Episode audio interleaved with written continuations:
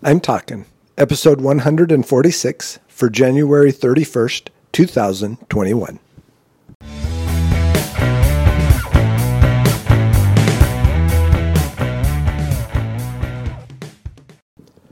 This is Joel from the I'm Talking Microcast, where I share my thoughts on a topic that has piqued my interest this past week. This week, we're talking manifestation.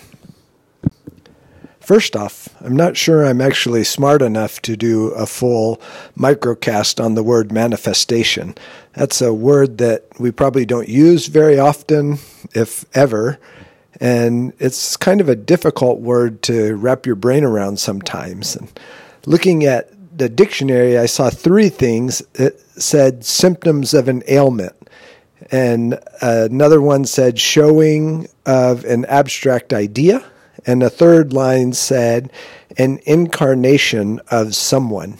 And I thought, okay, those are three definitions I may be able to work with. And the first thing I thought about on the symptom of an ailment is COVID, because that seems to be top of everyone's mind at times like this. And so what we know is that that illness that virus manifests itself. So the manifestations of COVID are different things. Some people lose their sense of smell, their sense of taste. Some people have headaches. Some people get very out of breath and tired. So, those are some of the manifestations of that disease. So, when you feel that, that might be the first illness that comes to mind. The second definition says showing of an abstract idea. And I was trying to think what's an abstract idea? What's something that I might think about that's kind of an abstract thought, and what would be the manifestation of that? And I really didn't come up with something on my own, so I stole the dictionaries, and they used the term global warming, where the manifestations of global warming might be melting ice caps, might be rising ocean temperatures, might be whatever else comes with that. Whether global warming's true or not, these would be the manifestations that might lead one to think that global warming is true. So, in general, the manifestation of things or ideas or people are really how they show themselves. How do you know that this thing, this person, this idea is happening or is real or whatever is because there's a manifestation that goes along with that. And so that really is the concept of manifestation is the showing of, the demonstration of, the examples of that go along with in the dictionary world illness, abstract ideas and maybe incarnation. As a Christian, that third definition, the incarnation of someone, is an interesting point, and I'll come back to that in a minute. But I thought, as a Christian, what is the challenge that we face? The manifestation of who we are, who we serve, what we believe, those kind of things. How does that manifest itself? Do people know who you are, what you believe, what you stand for based on manifestations that they can see, or in other words, actions, attitudes that show really who you are.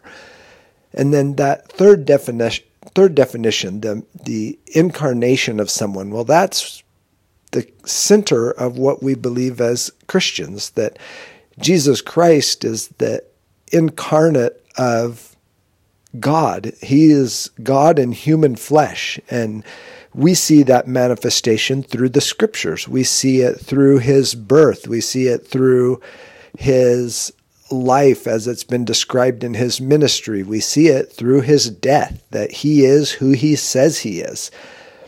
And so we see prophecies from the scripture that are that are fulfilled and we see the manifestation of Jesus Christ as the incarnate son of God that means everything to us as Christians.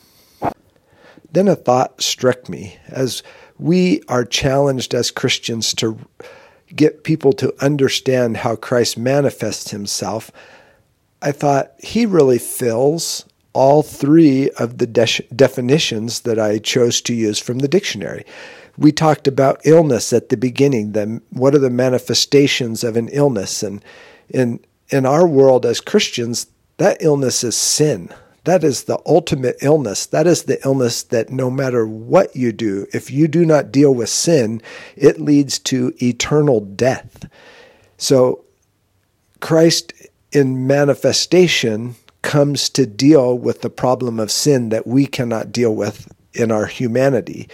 The other thing I thought about was abstract ideas. And to me, the first word that came up was forgiveness. That's kind of an abstract idea. We understand what it means, but how could someone die on a cross for the sins that I have yet to commit? That's an abstract idea that's hard to grasp.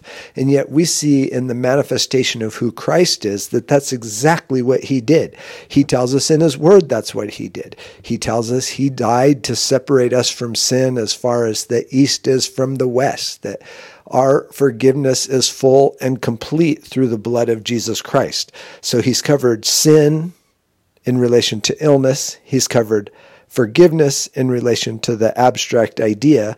And then obviously, incarnation is fulfilled in his coming to earth, his mission to die on the cross for humanity, because his blood is the only way for remission of sins, for forgiveness, and leading to eternal life.